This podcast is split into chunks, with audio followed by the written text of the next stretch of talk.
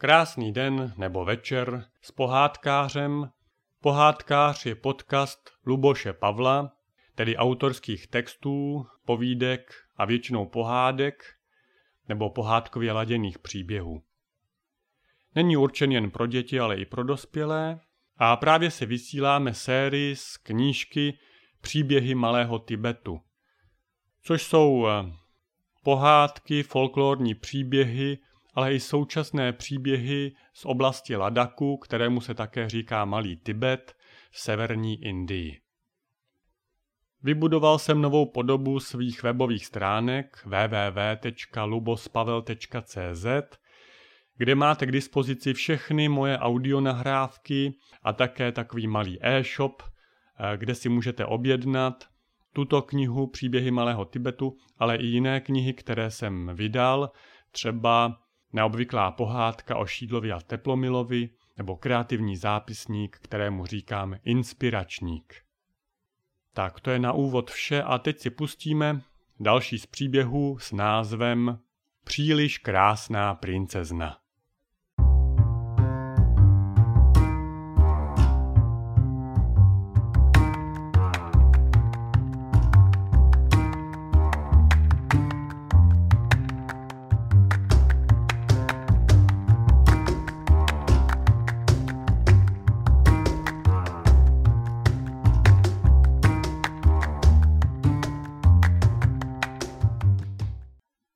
Příliš krásná princezna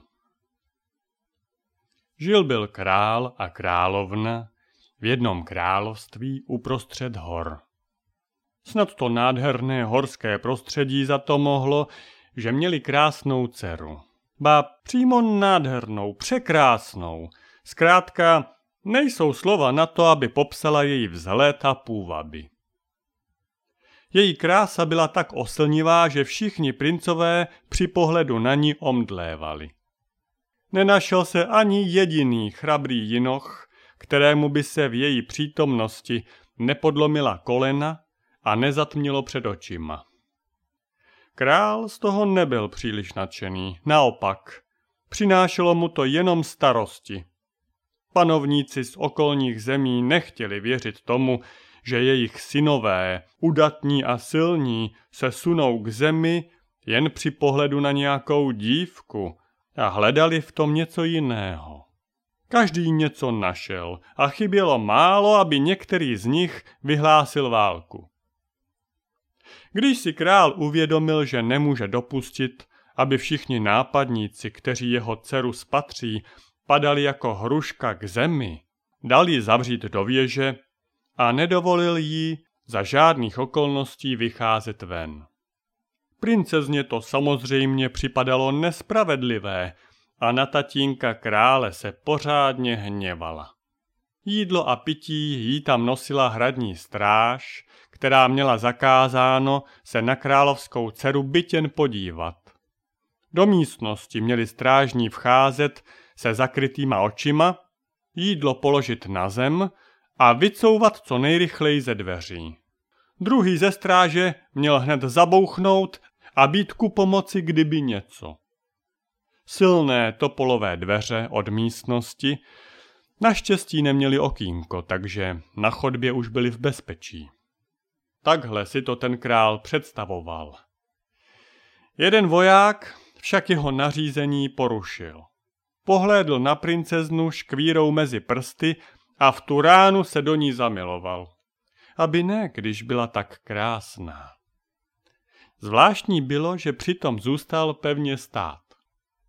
To ovšem tatínek král netušil a kdyby to byl tušil, pravděpodobně by nechal vojáka popravit. Nestrpěl výjimky. Tohle asi tušil i ten strážný a proto o svém stavu nemluvil.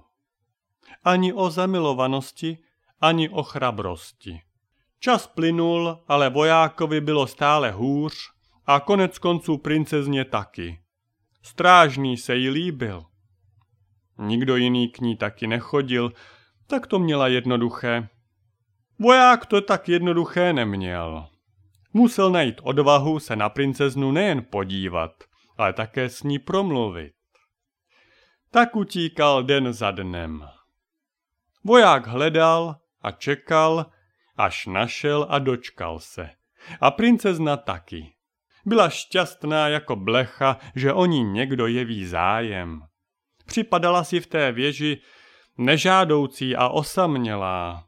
Takže dívčí okolky předstírala jenom krátce, spíše nepatrně a pak padla vojákovi kolem krku. Když voják viděl, jak to šlo lehce, začal se mu v hlavě líhnout plán. Přemýšlel, jak princeznu z věže dostat. Postupně přišel na to, že by bylo nejlepší se prostě zbalit a utéct. Od její komnaty měl klíče, svého kumpána z hradní stráže omámil čangem a pak už stačilo jenom nepozorovaně vyvést ze stáje dva koně a uhánět na nich tryskem co nejdál. Tak se jim podařilo dojet až tam, kde už vysoké hory končily a začínal hluboký a hustý les. Tam zůstali. Za nějakou dobu princezna čekala dítě. Za devět měsíců se dítě narodilo a byl to kluk. Pojmenovali ho Deskyt, což znamená štěstí. Oba rodiče také byli velice šťastní a žili v džungli jako spokojená rodina. Jejich štěstí však netrvalo dlouho. Jednoho dne na lovu muže už tkl had, takže si musel uříznout kus nohy, aby se zachránil. Všechno od toho dne bylo mnohem těžší. Belhal se oberli sem a tam a všechny věci musela nosit jeho žena. Jednoho dne princezna onemocněla a zanedlouho zemřela. Její muž si začal myslet, že je Bůh tak trestá za to, že utekli z království. A protože ani neměl jinou možnost, jak se o syna postarat, rozhodl se, že se vrátí. Prarodiče by přeci mohli mít ze svého vnuka radost. Mnoho dní spolu putovali na hřbetě starého koně, který jim zbyl, než znovu spatřili údolí s královským palácem. Když král uviděl vojáka, který utekl s jeho dcerou, dal ho bez milosti popravit. Z kluka radost měl. Vnuka se s královnou ujali a vychovávali ho. Ale Deskyt nikdy nezapomněl, jak zemřel jeho tatínek a když vyrostl a zesílil, čekal na příležitost. Jednoho pořádně zimního dne se mu konečně naskytla. Slavil se zrovna svátek Losar – ten svátek trvá sedm dní a prvního dne se všechny ženy i královna odeberou navštívit dům svých rodičů, což bylo v případě královny až v Zanskaru. A muži jsou na konci sedmého dne už dosti zmožení a opilí čangem. Deskyt nepil, čekal na svoji příležitost a když se jeho dědeček vyškrábal po žebříku na plochou střechu jejich paláce, aby se pokochal pohledem na svoje království, byl mu na blízku. Pak schodil krále přes okraj dolů. Není těžké si představit, že se ho nikdo na nic nevyptával. Lid uznal za krále Deskyta a ten poslal vzkaz do Zanskaru, ať se královna už neobtěžuje s návratem.